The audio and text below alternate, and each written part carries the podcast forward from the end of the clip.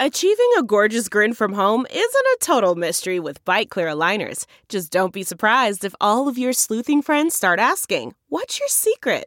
Begin by ordering your at home impression kit today for only $14.95.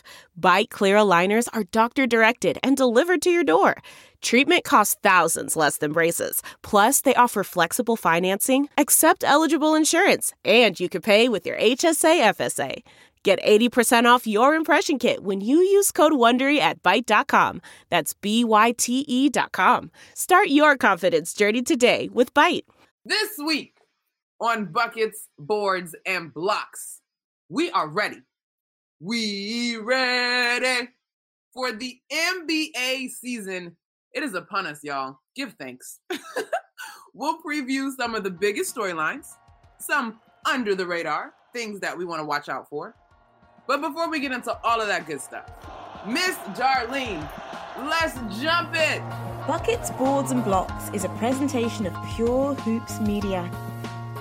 Buckets, Boards and Blocks is hosted by a former Georgetown Hoya who likes nothing better than a well executed fade screen and thinks DC ballers are the smartest. A lover of threes in transition, Monica McNutt. Darlene, appreciate you, my girl. Thank you so much.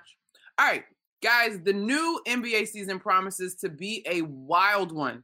We got old faces in new places, hot young rookies, and for the first time in years, we honestly, I hope you haven't anyway, have not penciled in the Warriors for a trip to the finals. Look at that. It's just a whole change in dynasty.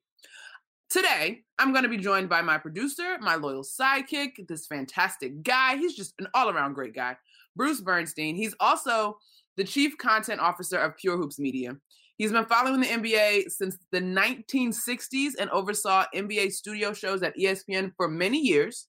So he is well versed, well qualified. I can't wait to have this conversation. Let's get into it. Bruce, I'm welcoming you to the podcast, like officially as an official guest this time. It is such a treat to be here talking hoops with Monica McNutt, the great Monica McNutt. Monica, this season is going to be awesome, and the stories go from coast to coast. So I think we should start out west in Los Angeles. What do you think of LeBron and all his peeps? You know, Bruce, what do we think of LeBron and all his peeps? The Lakers obviously are a contender. And we've had this conversation on this pod with you and I and some of our other guests, we know Vegas loves the Lakers and now the Clippers. I, the thing for me in LA is going to be LeBron's age. Right? We he's what, 17 year career? Basically season 17, yep. Right. Basically, most of his career never dealt with any major injuries. He's just a specimen. But I do think to a degree, Father Time is undefeated, especially when he's playing alongside Anthony Davis. So I think LeBron is a very smart player. And obviously, we've seen him team up as he did in Miami. Dwyane Wade was at his peak. Well, maybe not his peak, but was still a bona fide star. Chris Bosh, we had to make the ball work. I'm curious to see how much more of LeBron James's basketball IQ we see demonstrated with this Lakers unit because I don't think that he's going to necessarily continue to be the same player physically. Um, the thing about LeBron that I think one of the reasons I've always been such a fan of his, his basketball IQ is so off the charts. Mm-hmm. I mean, we all know about his physical gifts and his powerful body and seemingly indestructible body until last year. You're right. That was really the first time he had to deal with an actual injury.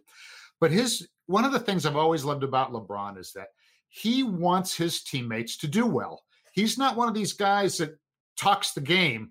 He gives the ball up. He gets some shots where they can make them. And I think he enjoys the success of his teammates. And look, at this stage of his career, he might have to go through a little bit of load management himself this year, right? I mean, it's tough in the West because, you know, one or two losses could mean the difference between a couple different spots in the standings. So it's going to be a real balancing act. But I think they don't have to have the best record in the West. They just have to hit the postseason playing well and being healthy and have an identity as a team. And LeBron holds the strings to all that stuff. Agree with you 100% there. In fact, I have a friend uh, who works for the Players Association. He's like, the Lakers are going to be terrible in the regular season. They're j- literally just going to limp into the playoffs and then go from there. Um, I also, personal reasons tied to our local area, another hopeful guest on the podcast. I really want to see how Quinn Cook develops out there. I almost, I know Mario Chalmers used to catch a lot of flack under LeBron, like get blamed for stuff. But I can only imagine the way that playing alongside those guys elevated Mario's game. And Quinn is such a work workhorse. He's loved around the league um, and beyond by so many people. I think there was a great piece in the Athletic about how many different friends, connected industry folks that he has. Um, so personally, shout out to the DMV area. I'm excited to see how his game goes to another level out there with those guys. You know, LeBron says that he feels the offense should run through Anthony Davis. And when you know you kind of roll your eyes at that a little bit because he's such a ball dominant guy but if you think about it he has the power to make that happen. So if he wants the offense to run through anthony davis guess what? Anthony's going to get a whole lot of touches in sweet spots on the floor and really lebron could could really ignite his game to a level even higher than what we've seen. The only thing that we have to even remotely compare lebron and ad together would be ad and boogie when Boogie was healthiest in terms of another dominant player. I didn't now you got to help me Bruce cuz you know you got your NBA depth of knowledge as well. I don't I don't remember seeing a ton of AD and Boogie together. In fact, I kind of remember paying more attention to that team when Boogie got hurt. Um so I'm not sure what Gentry was cooking up that worked. Obviously LeBron and Boogie's games are a little bit different, but it, to me, the bigger conversation, it says that AD can play alongside a superstar as well. You know, it's funny when when they were able to play some games together in New Orleans, they actually played pretty well uh, before Boogie got hurt. And one of the key guys that kind of made the Boogie AD thing work was Rajon Rondo, who was running point mm-hmm. for them. Now Rondo is on the Lakers this year, right? And I'm not sure if he's going to be playing, you know, 30, 30 two minutes a game. I'm I'm not really sure, but he's a you know Rondo's a kind of a prickly sort of guy to a lot of people, but he knows how to talk to teammates, and I think he's going to be a key guy in in the in making the chemistry work there too because he's done it before and i think he's a guy that lebron respects because look they had some great battles when rondo was on the celtics you know and lebron was on Cleveland and on Miami. So I think that uh, the that comparison is a good one by you because Rondo was a part of that, and now Rondo's a part of this. So hmm. we'll see. Okay, yeah, Rondo could yeah, could Rondo be the little red cocktail straw that stirs the drink? I also think though, a guy that we got to keep an eye on, a, another big play in this offseason, I think Danny Green matters because he's going to create some spacing on the floor because of his ability to shoot. He's a 3 and D guy another guy that's well liked around the league goes in, does his job, doesn't stir up any dust. I, I don't I don't know, Bruce. I I still think, all right, so let's let's keep this combo rolling. We'll stay in La La Land. Lakers, Clippers, you only can get one out of that building. Are you taking the Lakers? If people are healthy, if everybody's healthy, I really kind of like the Lakers over the Clippers. And again, the Clippers I mean, a lot of people say, "Oh no, the Clippers are definitely coming out of the West." So, I mean, not to poo-poo them at all. Um, you know, if you want to talk about two unbelievably great wing players in their prime, two-way guys, you know, PG thirteen and and Kawhi. I mean, that's a pretty nasty combo. I mean, you can stop one on a given night, maybe.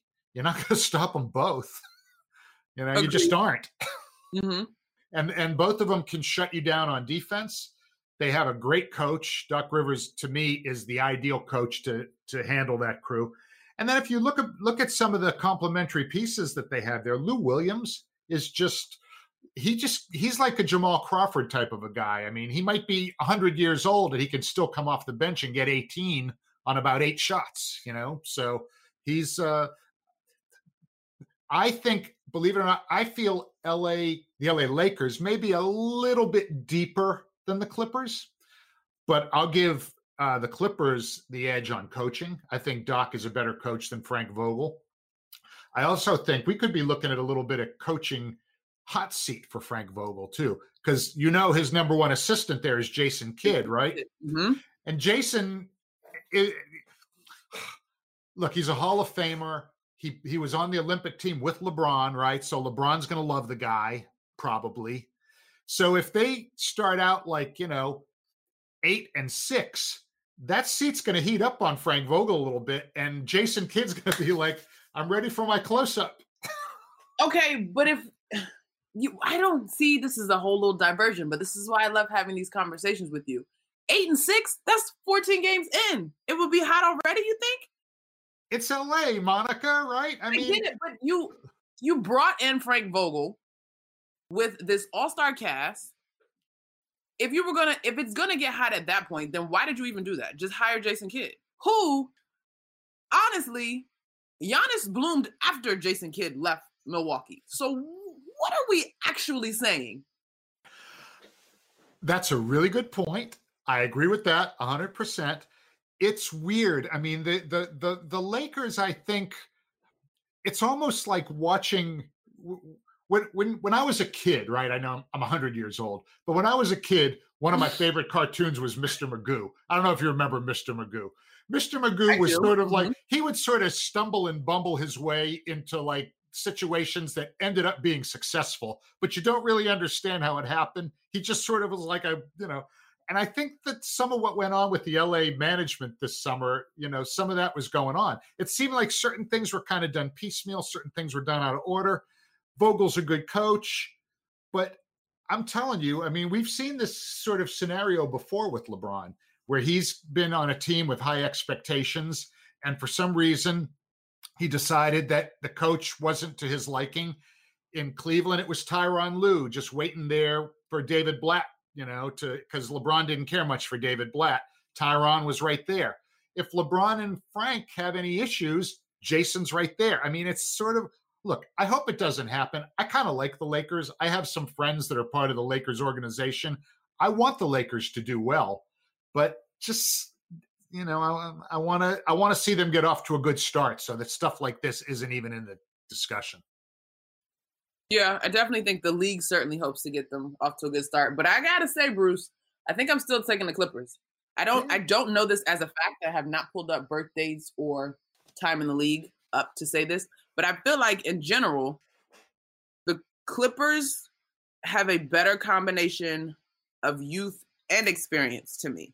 I think the Lakers are sort of extreme when you look at that roster. You got either guys that are experienced and we'll call them seasoned and not worn down.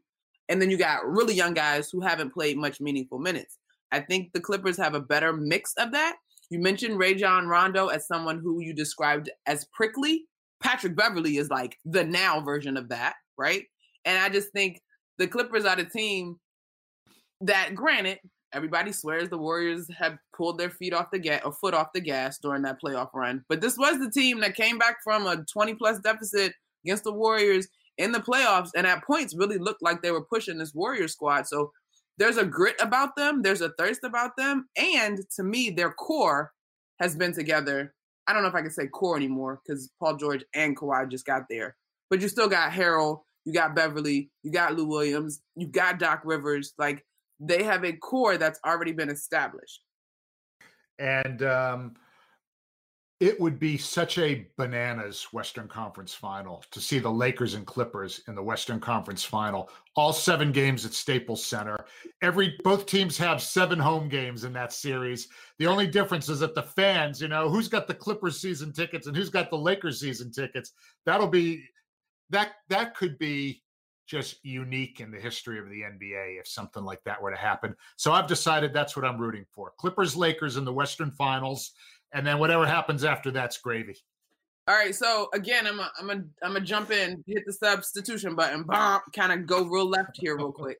yep. We're recording our pod on Tuesday.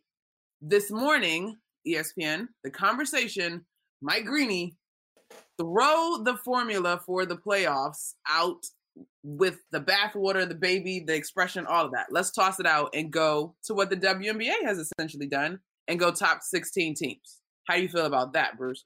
I don't like it. You know why no? I don't like no, I don't like it. Guy.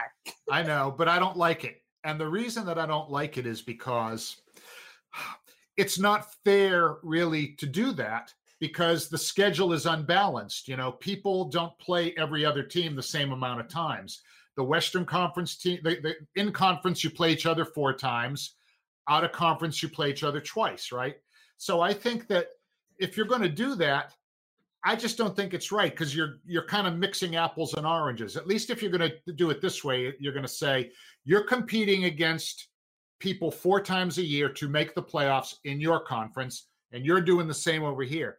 Because if you're if you're let's say the Memphis Grizzlies and you got to play all those Western Conference teams four times a year, right? But you only get the Cavaliers twice, and you only get maybe you know the Bulls twice you're at a major disadvantage to make the playoffs ever because you have to go up, you know, you're playing against, you know, teams that you know what I'm saying? It's just if, yeah. if everybody were to play each other the exact same number of times, I I would be okay with that, although I still don't love it because to me it's like I don't know, I want more teams to have exciting meaningful games late in the season. And I think, you know, by having more teams, more races, so to speak, that's kind of how I feel. And I know some good teams get screwed that way, but it's like, you know what? You change the system, other people are going to get screwed under that system too. So it's like, okay, you know. That's a good point that I had not considered. The NBA obviously is a lot bigger than the WNBA. And I do think that in the W teams, everybody plays each other three times. Time. Yeah, three times. Yeah. Um, okay, but then let me ask you this is this like a historic thing? Like pr- outside of Jordan's Bulls? Like, has it always been sort of lopsided this way? Like, how do we? I mean, okay, Jordan's Bulls and then like the Celtics in their heyday. I don't know that it's been quite like this. Um, but you know, they've had realignment too. I mean, the divisions that exist now, those divisions were different a number of years ago. Milwaukee was in a different, I mean, that stuff has changed over time. So I don't know. I mean, it's one of those deals where it's like, you know, you can find five reasons to do it and five reasons to not do it. So I'm in favor of whatever keeps the most teams and their fans engaged the longest amount of time during the season. Because then it's to me, then everybody kind of has some reason to care. You know. Yeah. It's, you know. So anyway, I'll agree. Yeah. So anyway, what do, so what do you think? I mean, you know, we were talking about you know these dynamic duos, right? You know, with Kawhi and and PG thirteen and LeBron and AD. What about uh, Russell Westbrook and James Harden in Houston, Monica? They got enough basketballs for that team? So it's okay. So on our my other podcast this week with Clinton Portis, 26 minutes, we were having this conversation. And you know that saying I think it's just a saying. I don't think it's actual actually a fable, although it might be a children's book. But it talks about how the acorn has to fall away from the tree in order to grow, as opposed to falling under the shadow of the tree and it doesn't get sunlight. When I think of Russell and James, for some reason, when this trade happened, it never even crossed my mind that they were once teammates in OKC, right? Because they are exponentially different players than when they were a trio in conjunction with Kevin Durant.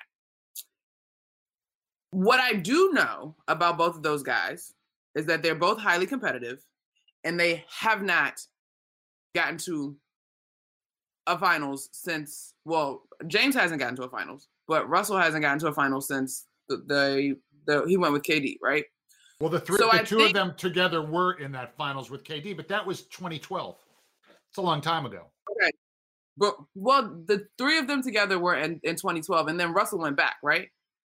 Uh no, I think they made the finals once in 2012 with KD and okay. and Harden was like the sixth man that year. He didn't start or anything. Got it. So and then we had the Western Conference Finals, not the finals. Yeah, yeah. You're right. Yeah. Okay. Having said all of those things, I do think the one thing that we've negated in this conversation is the desire to win and willingness to make sacrifices and the basketball IQ of those two guys as well, right? As much as we discuss James Harden's antics, is his shot good for the game? How much traveling does he get away with? Can Russell do anything other than go full speed ahead at a basket? I th- think those statements overlook the intelligence that they play with.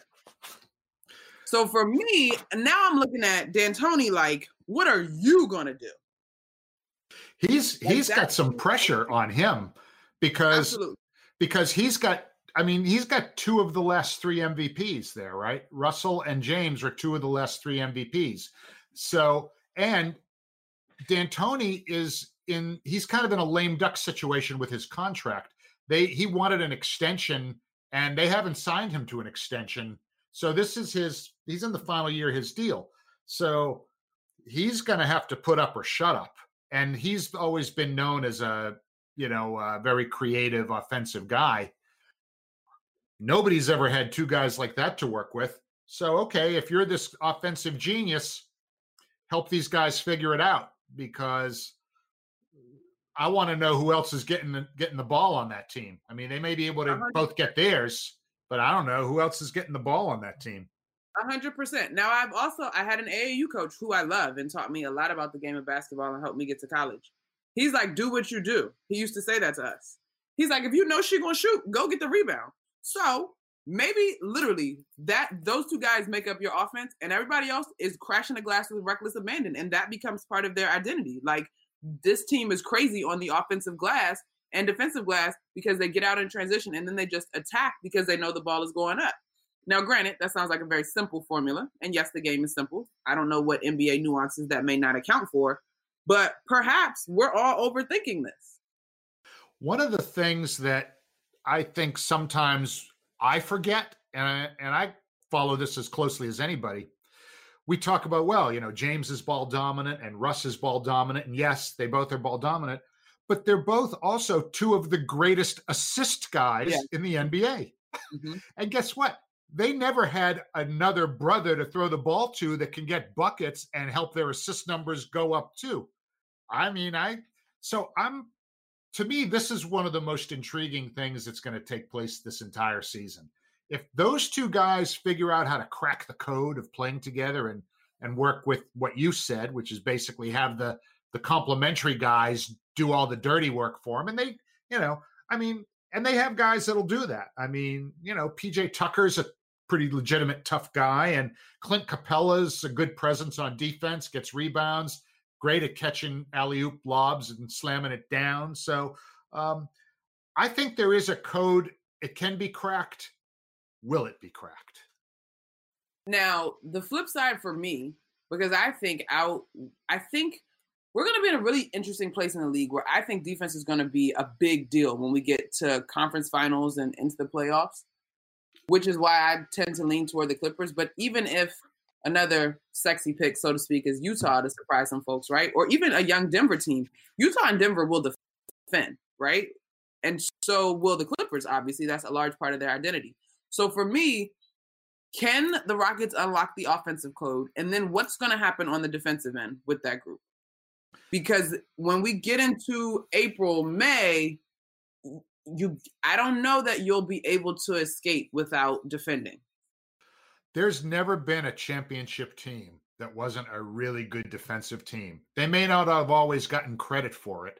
Like the Warriors, I don't think ever got the proper credit for being as good of a defensive team as they were, maybe still are.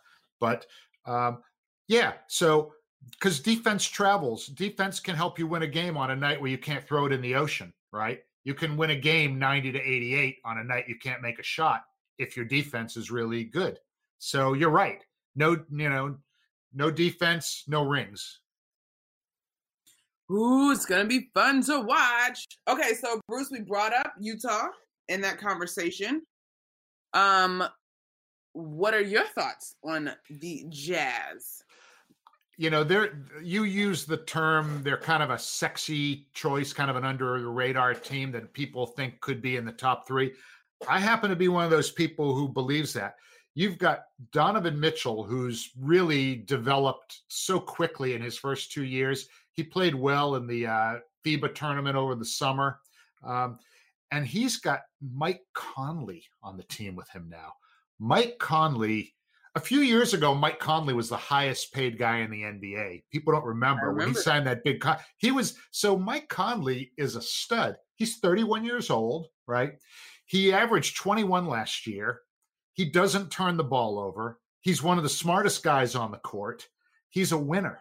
I mean, he's a he's a, a real force multiplier in my opinion. He comes onto that team because they've they've got you know they've got other great complementary pieces too. I mean, Rudy Gobert, top defensive big guy in the entire NBA, right? Defensive Player of the Year. Um, and they uh, they just signed their coach to an extension, Quin Snyder. Um, and the guys that they have on their team, I think, you know, are really good. Uh, you know, the the roles I think are very well defined on that team. You know, guys know what lane they're supposed to be in, and uh, and and I like them a lot. I mean, I'm really uh, I don't see as many of their games as I should. They're in that kind of Western Conference deal where a lot of what I see of them are their highlights. But just knowing that this is the cast of characters they put together, I I feel very, very good about them. I, I don't know if they'll be in the top three, but I don't see them any lower than fourth. Utah and Denver were probably my favorite sort of discoveries in the playoffs last year. Because you're right, we don't. I'm sleep. Sorry, Utah. Like I can't. I gotta get up and do things. I can't stay up that late. But I am looking to see, and not that Donovan Mitchell had a bad sophomore season. I'm not saying that, but I am looking to see his growth in year three because he had such a tremendous rookie season. And I think last year we saw him having to adjust and readjust because now you're well known on the scouting report. We got film on you. You're not finna get off on us. And so I want to see his game go to the next level. Um, I agree with you 100% on Rudy Gobert, another DMV guy and hopeful guest. Jeff Green is out there. I, again, I just like that balance that they have.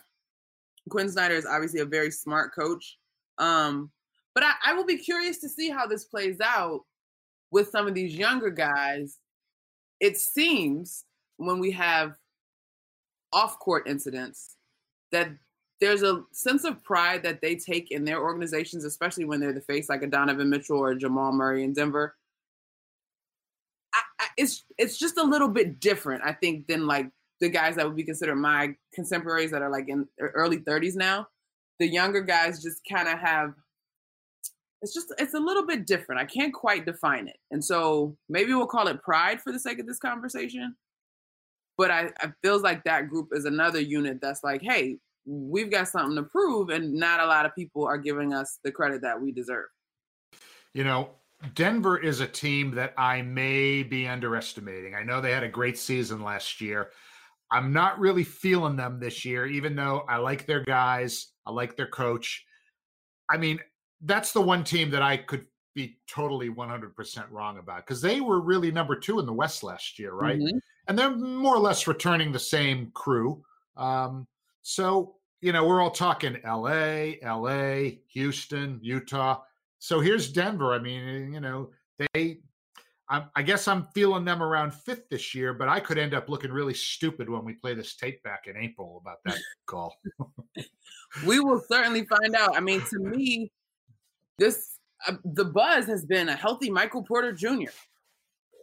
Well, I mean, I okay, great. I'd love to see it, but for me, again, you got to go back to almost high school to get real tape on the kid because he got hurt in college as well. But does he still have that? Will he be more of a Kawhi type guy, not Kawhi, Kyrie type guy after he got hurt at Duke and still panned out to be fantastic? Or are there is there going to be more adversity in his story? But again, they're a group. Torrey Craig out of DC doing some fun things last year in the playoffs. The Joker, Bruce, come on now. The Joker. He's a badass. I mean, you know, he is one of those guys. He's he's one of those unicorn type guys, right? Mm-hmm. Because there's nobody else like him.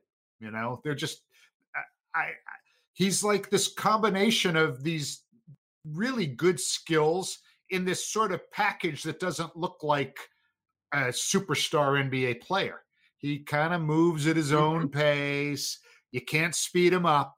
He, you know, he he handles things pretty well, and uh, he's got a great nickname. Joker. The Joker. The Joker. Yeah. So we're gonna we'll see. But I I will say this: Utah and Denver. I don't think that they are going to surprise people at all the way that they did last year. And speaking of teams that won't, well, maybe they will surprise. Actually, maybe I'm leading into this all wrong. But we got the Warriors, although they're not circled necessarily to go to the finals. KD's gone. Klay Thompson, in most recent news, may not play this season, according to Steve Kerr, which I don't know if I actually believe that. Uh, Andre Iguodala is gone. but they still have Steph Curry, not a Hall of Famer according to Michael Jordan. That's Draymond stupid. Green on, and man. D'Angelo Russell. You mentioned you admitted that you might be underestimating Denver. Are you underestimating the Warriors? Maybe. I mean, never, never. Ru- The great Rudy Tomjanovich, right, the former coach of the Houston Rockets, his all-time greatest quote was, "Never underestimate the heart of a champion," and he's 100% right. But you know, uh, Willie Cauley Stein is on their team, and I've always liked Willie Cauley Stein, but he's kind of a flake. I mean, you know, he's he's a talented guy, but you sometimes wonder, does he even know, you know, why he's out there? I mean, I loved him coming out of Kentucky, right? Because I remember watching him guard the perimeter. I mean, he's like seven one, right? I remember seeing him at the three point line, challenging a three point shooter and taking two steps, two big steps, and he was at the rim. It's like this guy just eats up distance like nobody that I've seen. So again, if he plays his game and does some things, he could end up being a real X factor for that team. Because you uh, know, look, catch a lob, dunk it. You know, help Draymond on defense. Don't make Draymond do everything. You know, rim, you know, rim protect a little bit. So yeah, they do have the heart of a champion. You know, Willie Willie Cauley Stein. I'm really interested to see how he plays. D'Angelo Russell, and look, as long as Swaggy P isn't on the team and he's you know jumping into his uh, you know business with Iggy Azalea, I mean that's what got him traded out of L.A. Right, more than anything else, that's what got him out of L.A. Was that little antic that he pulled? So is he going to behave himself? Is he going to like you know stick to business? I would say he probably will. He did it in Brooklyn, right? He was on the All Star team last year. So we're going to say probably he's good, but you know, guys go crazy sometimes, right? Yeah, I we're gonna say that hopefully that's out of his system after also poking fun at himself in the Foot Locker commercial, which I thought was a one. That was. that was. Um, I think. What do you think? What do you think? I mean, you think the Warriors are like a threat to make it to the conference finals? No, I don't. I don't. I also think that Steve Kerr probably knows what his players don't because we've heard him at points talk about fatigue and the toll that it takes to win as many games as they have consistently and get back to the finals as many times as they've been. And so Steve Kerr was on those Bulls teams, right? Like, so Steve Kerr has a wherewithal that is one of those things that you can only know when you experience it. So I'm not, they may limp into the playoffs just because Draymond Green and Steph Curry, but it's going to be interesting to see Steph Curry without his running mates. Like, have we, we've never really seen Steph with, not, not never really, we have not ever seen Steph without Klay. Um, and then you mentioned the, the all star power of KD being out of there. This is a very, very different squad. And as dynamic as I think Steph is, and Draymond is one of the toughest guys in the league, I just think they're probably more fatigued and beat up than even they're ready to admit. So I don't really have high expectations for them at all. And you know what? That's probably fine by them, right? Because the expectations being a little bit lowered, you know, maybe they are going to sort of be a little bit under the radar, you know, this year. And uh, again, it's like a lot of teams, right? If you the, the you want to get home court in the playoffs if you can, they're probably not going to. But you know what? Avery Johnson told me one time. He's one of the smartest coaches I've ever known. Avery Johnson told me one time that he believes home court is really kind of overrated. He's there. If you're the better team, you should win it in six. It Doesn't matter if you have game seven. If you're the better team, you should win it in six on your home court. So if Golden State is better than one of these teams higher up that they might get in the first round, um, they can win on the other team's court. They've done it before, Hmm. you know. So Avery Johnson, drop us some knowledge. That's okay. All right. yeah. Now he's so smart. We should we should get him on one of these weeks because he's been on some of our other one of our other shows and he's like the greatest coolest guy ever and he's got a million David Robinson stories so that's always fun. so so anyway, all right Monica, we've kind of, you know, we've kind of beaten up, you know, beaten our way through the west a little bit. Let's take a let, let let's before we get to the east coast, let's take a stop in Milwaukee, right? Where where Mhm. uh where Pops McNutt's favorite player, Giannis Antetokounmpo, hope Pops is listening this week. I want him to be proud of us for doing the show together. But uh, Giannis is back, the reigning MVP. What do you think? They won 60 last year and they didn't make the comp they didn't make the finals. They lost to Toronto in the Eastern Finals, but a lot of people have them going to the finals this year. What do you think? I'm one of those people. Ah, am I one of those people? I just don't believe in Philly. And so I'm sorry. Like that means I have to go with Milwaukee out of the East. Uh why don't I believe in Philly? We're gonna have to get into that. I like Giannis, probably because I'm Pops' child. um I yeah, I'm I'm going with Milwaukee. Uh, you got you bring back the reigning MVP who has I won't say he has a work ethic like none other because I think there are some guys that work tremendously hard in the league. But over the last two seasons in particular, I don't know that we've seen anybody take as large strides in their ability and efficiency as we have as Giannis. So I still think he is a matchup nightmare. And that team has no ego. M- maybe Eric Bledsoe. But largely, I think that team has no ego, and that allows you to work on another level. I really like what they did in the offseason. They didn't make any big signings. In fact, they lost a guy that mm-hmm. they probably wish they didn't have to lose, Malcolm Brogdon, right? Who went to Indiana. You know, he was a he was a, a really good player for those guys. But but here's some of the guys that they brought in to kind of work with Giannis. Okay. Kyle Korver, you know, he could wake up in the middle of the night and spot up for a three and make it. Okay. He's also, believe it or not, an underrated rebounder when he's on the court. He gets some boards because he's six seven, right? And he and he'll mm-hmm. he'll get some rebounds. Robin Lopez joins his brother Brook Lopez. Robin, who has been known as a the enemy of every mascot for every team in the league, is also a legitimate, like great garbage guy. He'll he'll mm-hmm. he'll play physical. He'll use his fouls. He'll get some rebounds. He'll get some junk on the offensive boards. Uh, and he's with his brother Robin. I mean, he's with with his brother Brook. So they got both Lopez brothers in Milwaukee now. Which you know, look, if you need to get a rebound at the end of the game, you can put a couple seven foot guys out there. Not every team can do that anymore. A lot of teams don't have that. And they brought in Wesley Matthews, okay, who I think is an outstanding, outstanding glue guy veteran, has had some injuries, native of Wisconsin. He's from that area. He went to Marquette. I think he's he's going to be a great fit with that team. So I see Milwaukee doing very well this year, but I'm not with you on Philly. I kind of like Philly. I just I I just I don't know what it is, Bruce. I just can't quite get it. Now, here's the one thing before we jump into Philly. I do okay. still need to know who just going to get a bucket for Milwaukee other than um Giannis like full speed ahead, right? Because we've Khris seen Middleton start to begin to find wrinkles to slow him down offensively. But I guess that's going to Eric Bledsoe, who can create Khris Middleton, who is an all star, a perennial all star. Mm, all star caliber. he made it once. He made it once. He made it. Yeah. All star caliber talent. Um, and I think you have to, for a guy like Middleton, you have to separate what seems to be a very docile personality from his ability to play the game. So I still do want to know, like, who's just to go get me a bucket if Giannis is having off night. But I, I just like this group. I think they'll defend. They were so close last year. They lost to what turned out to be the champions in the league. Like, and you're right. They returned just about everybody.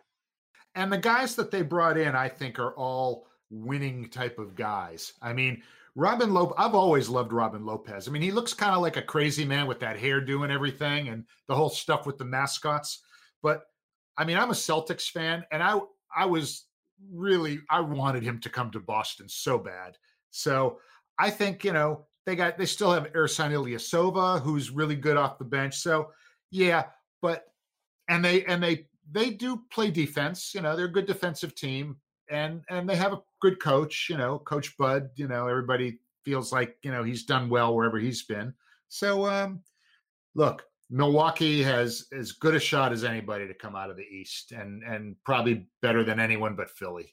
And and yeah. so Philly, Philly, I, I know why. I think I know why you're a little bit skittish about Philadelphia. Please talk to me, therapist Bruce. Be my basketball therapist. they got a point guard who can't make an outside jumper or a free throw. That's a problem. That's two Big problems. Problem.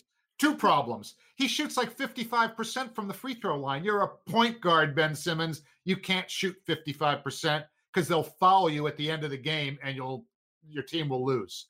And oh, by the way, they had a parade in Philadelphia because he made a three pointer in a preseason game. It was like, can you believe it?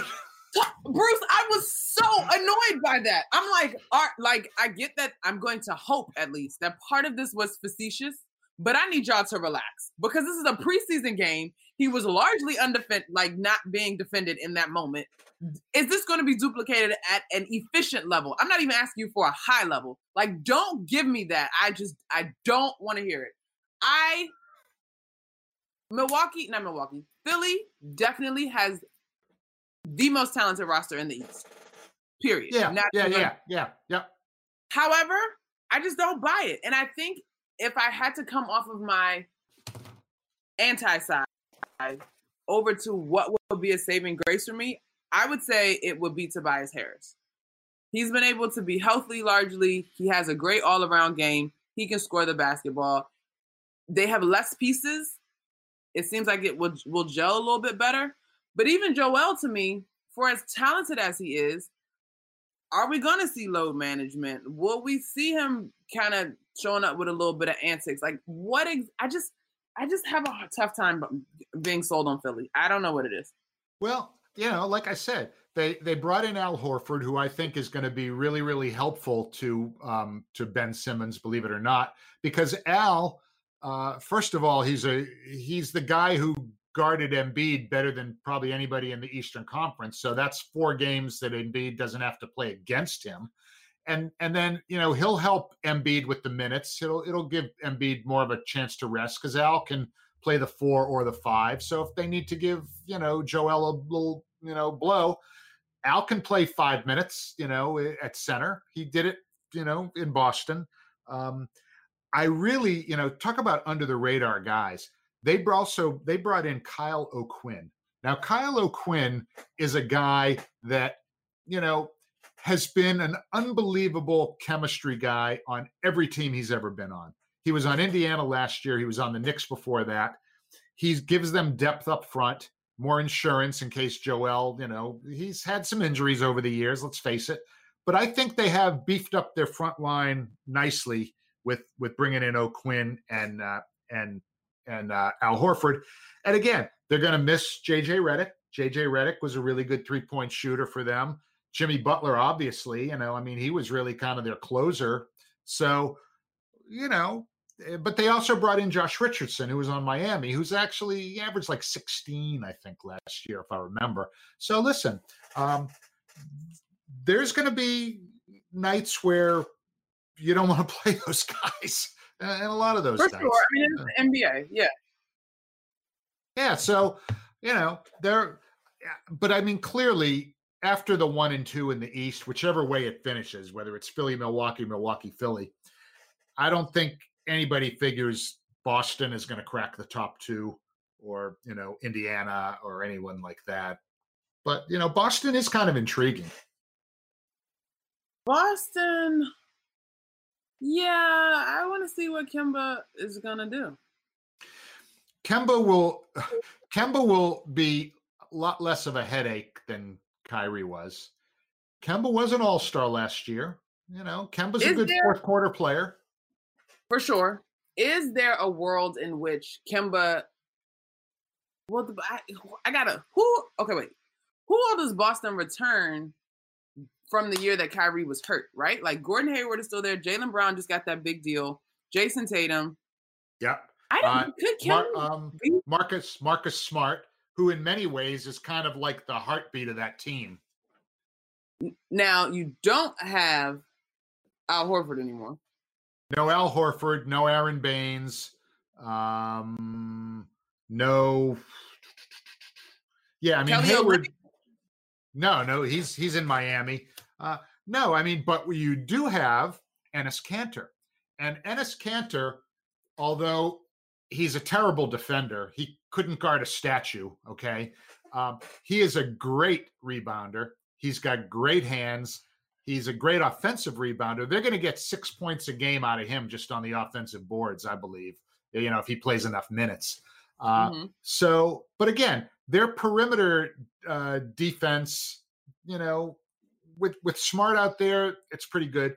But their concern is going to be, I think, rim protection. They have a couple young guys that they think might be good, but they haven't proven themselves yet. Robert Williams is a good good guy. Tacko Fall. Tacko Tacko. I was so glad that they got Tacko Fall this year because he, to me, is like total project, right? Not ready for prime time yet, but seems very coachable. Seems like he's like alert out there. I mean, he's got like a, a, a, little twinkle in his eye when he's out on the court, you know, which tells me that he wants to do well. And he's not just, you know, there, you know, I, he's going to spend a lot of time in the G League. He's signed a two way contract, right? Which means mm-hmm. he can spend a bunch of time in the G League and in the NBA. So, um, is he a, is he a DMV guy? No, he is not. He went to UCF, and he's I don't think no. Where where did he go to high school? I want to say he also went to high school in Florida. He's not Maybe. I mean, I think he was born in Africa, but I mean, he came yeah. to the states, you know, in plenty of time to play high school ball and everything. For sure, for sure, for sure. Um, now I will say this about Boston: could this be a group in which we begin to see what has been the prophecy over Brad Stevens, which seemed to be proved too soon and premature last year, in that he would be the next great coaching mind.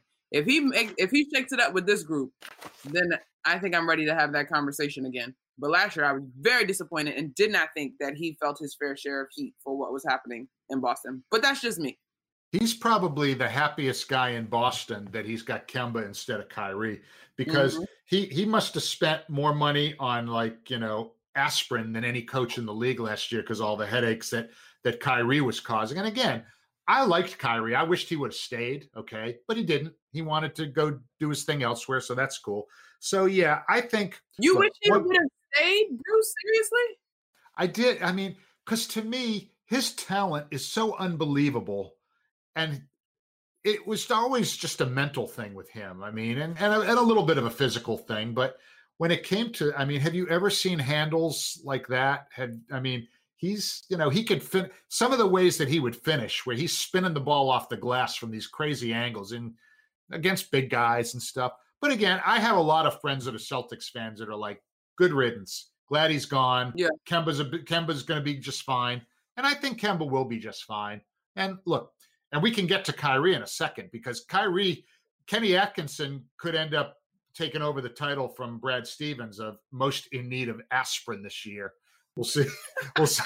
We'll see what happens there. So, but yeah, I mean, he always struggled with leadership, Kyrie, and now guess what? Until KD comes back, he is the leader of the Brooklyn Nets. Monica. Ah, the Brooklyn Nets. Mm. Kyrie's got both hands on the wheel. He's got him at 10 and 2. He's in charge. He's driving that thing, okay? Is he is he driving it what off the Brooklyn Bridge is the question. I wonder how much Kyrie learned in this offseason or even through the experience in Boston as he moves into a new organization. Or is he taking the same guy with him? The difference to me I almost feel like in Boston, those guys sort of begrudgingly welcomed him back because they kind of had a good thing going. Whereas in Brooklyn, yes, they had a good thing, but you've got, I don't want to use the word vets, but you've got some players who have been around the league long enough to understand the dynamics and needing a caliber talent of a Kyrie and Kevin Durant, who seem to me be a little bit more pliable to allow to give him room to be Kyrie within their system. I think that's a really good point. I mean, because they did have a lot of success when he was injured the year before. And everyone just assumed, oh, now that he's back, they're really going to go over the top and be great now. And it didn't work out that way. Mm-mm. So, yeah. And in Brooklyn, they don't they don't have as many um, established guys as they did in Boston. So maybe maybe they're going to be more. Maybe that's a better group for him to try and lead. Right. And what we've seen, at least through the offseason and Caris LeVert going on his media tour about recruiting, is, you know, they wanted Kyrie to come and join their squad. And again, though I think those guys are a little less naive than the Boston crew who were like, we're good, like we can handle it. And those guys recognize that this is the piece that we need to take it over the top. What do I expect out of Brooklyn this year? Playoffs, yeah, but I still think it's either Philly or Milwaukee coming out of the East. I don't think they're coming out of the East until KD gets back. Agreed. 100% agree.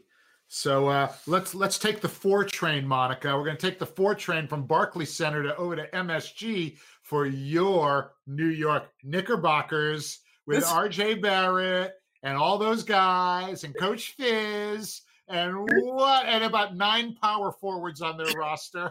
Oh my God, not all nine of them. You know, it is tough to be a DMV girl. I got my Wizards, and technically by association, uh, and my career growth, which I'm pumped about. I guess you're right. The Knicks do become my next adopted team. I'm just it's just an embarrassment of riches and, in quality basketball over here. You're but stuck anyway. with it. You're stuck with them. you got them. You want them. You got them. They're um, all yours. They're a now, disaster. This is, I, this is what I will say, and I don't know if it matters. And we had Buster on this show. He's like, why not? Right. So one of the things I got an opportunity to do with the Knicks guys is hang out with them on marketing day, which is not to be confused with media day. As an MSG employee, we got to do some elite content or exclusive content, which was just generally some conversations. So, one of my questions, Bruce, what do you want from the media? Like, what do you want fans and media to understand? And how tired are you of being asked about what you guys can accomplish this season, right? So Kadeem Allen actually said to me, he's like, I'm so sick of that question. He's like, for everybody that's picking us out, I want to know why they're picking us out. Like, why not us? You know what I mean? Now, I am not saying that this team is going to win 55 games and shock everybody, right? But I am saying the idea that each game is an opportunity is very real within this group. And the addition of I don't want to mess up the first name. Marcus Morris is now a Knick. Yep. Yeah, Marcus, Marcus Morris, is now a Knick. Really good uh, player. I love Marcus Morris. Right. Taj Gibson is great. Julius Randle is very, very thoughtful. All of those guys love Fizz. Is there lots to figure out about the Knicks? Sure.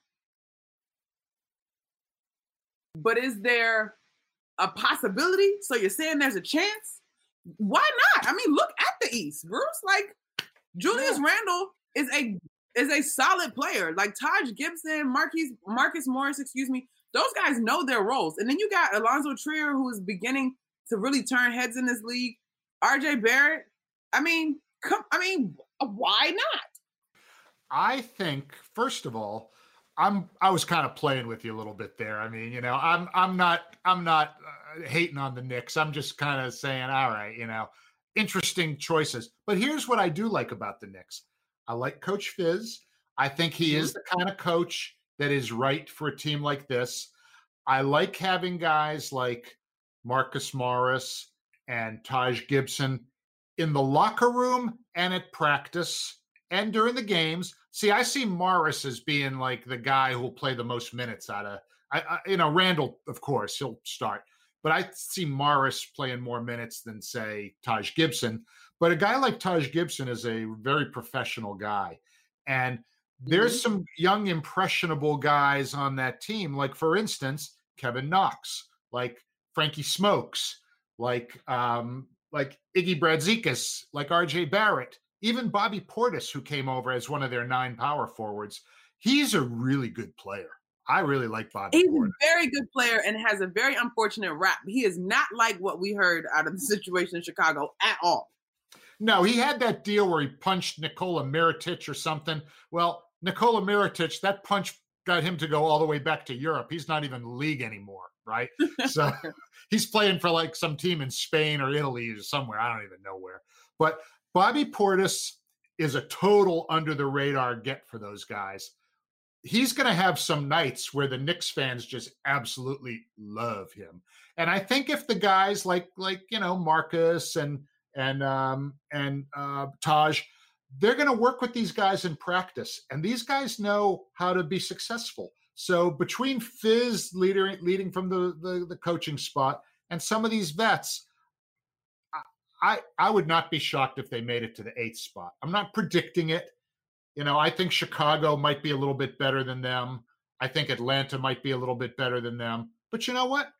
Injuries happen. Thing, couple things go your way.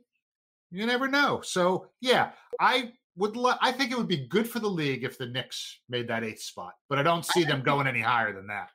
Yeah, that's that becomes woo, wow. This is quite a coaching job by Fizz, and those guys in front office knew something that we all didn't know. If they if it becomes better than that, I agree with you.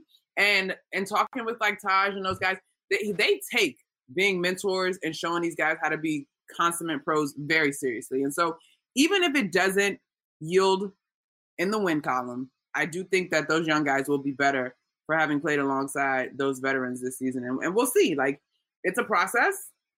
Um, and as Alan Hahn, our friend, points out, like they've got they're in good positions in drafts coming in the next couple years. So, you know, maybe this is just layer one of the bricklaying. And and that's right. And again, you know, when the expectations are low, just go out and play hard. The New York fans appreciate that. They know they're, they're smart fans. They're probably some of the smartest in the entire league. They know that this team isn't a real serious threat to do a lot of damage, but they just want to see progress. And they won 17 games last year. They should easily be able to double that number this year. They should at least get into the low 30s, mid 30s. And so, yeah, I think there'll be there, there's good times in the future. But I, there's some, there's one guy in this league whose name we haven't mentioned yet that I'm very worried about and that would be Zion Williamson. I am concerned that he needs to do something about dropping some weight. He's going to miss the first six to eight weeks of the season. He's got a knee problem. He he jumps out of the gym, but he's 285 pounds, Monica. That's a lot of weight coming down, a lot of torque coming down on those knees and those feet. Does this man need a, a new chef? Bruce, this one is. I think I heard today Jay Williams say, and I actually heard this over the summer that he's like one of the, like the third heaviest guy in the league or something. Like ranking down, there's only two guys in the league heavier than him, and they're both over seven feet tall. That's correct. Um, and they don't is, jump like him. At they're all. not 40 inches up in the air like him. The, Zion to me I don't. I think his. I this is. I was the. I was. I won't say I was not on the Zion train over the summer leading into the draft, but I always was curious about what position he was going to defend.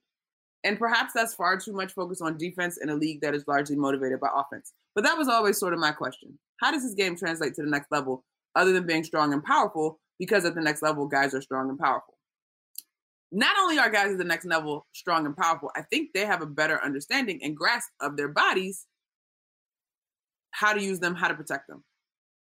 If Zion loses this weight, however many pounds is suggested, does that change his game? Is he prepared for the change in his game? Would he, That's, you know what I mean? Like, would he yeah. still be considered? Will he still be Zion if he weighs 260? right? Right. That's what you're saying. I don't know exactly. Like he may get you with on a perimeter, short corner, first quick first step into a move into the paint. But if he's Paul George's size, I don't know how heavy Paul George is, and I don't know if he would get that light. Is he three dribbles, getting into rhythm, shaking and baking on the perimeter, and still getting into the paint? Because would he have the girth to get in the same position that he gets into now? totally i totally get what you're saying i mean you know guys sometimes when they've changed their bodies they lost other things that made them who they were and that's what you're saying here. So i don't know but to me i'm looking at one of the things i mean if if he wasn't such an incredible jumper where he was so high up in the air i wouldn't be as worried.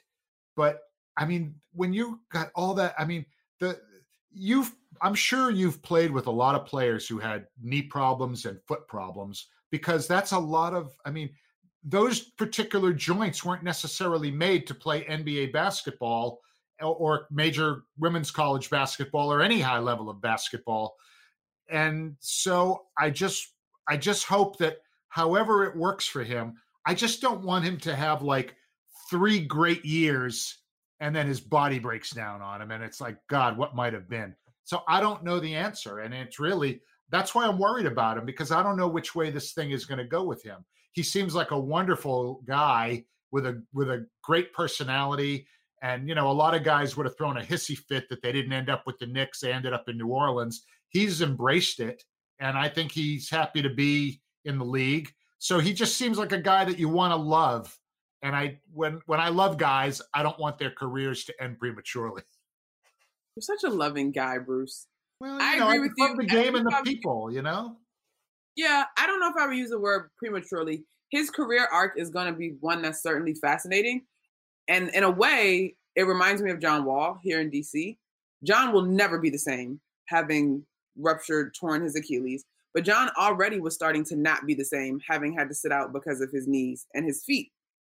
And I, I think for Zion, hopefully there are people in his corner that will help him get ahead of the curve. Because if he's when he's healthy, if he's taking these off seasons in the early parts of his career, developing his game, expanding his game to save his knees, then maybe he can stretch out the longevity of his power, pick his spots when he's jumping, as opposed to his rookie year just jumping all over the place. You know what I mean? So it's going to require some intelligence from him. He probably will be one of the youngest most users of load management, which makes sense because the league and networks and everybody wants to see Zion. Um, but I, I it's going to be a fascinating one to watch for sure. Yeah, and uh, look, uh, I like I said, I'm worried about him because I just want him to do well. I mean, I just you know you don't you don't ever want to see someone with a unique set of talents like that. You want to see them blossom and be what they can be. And uh, yeah. Maybe we've seen the best of he can be, Bruce. What if that's the case? Well, then he's Greg Oden. God, I didn't want to say it. I didn't want to say it, but what if like Zion's best is going to be a three-year run, and then the, his game will change? We better get the best that we can get out of the three years. Let's, you know, let's. You, what you said a few minutes ago about him was exactly I, I I'm I was like looking at the screen nodding like a bobblehead doll when you said it because it's like pick your spots to show off mm. your athletic skills.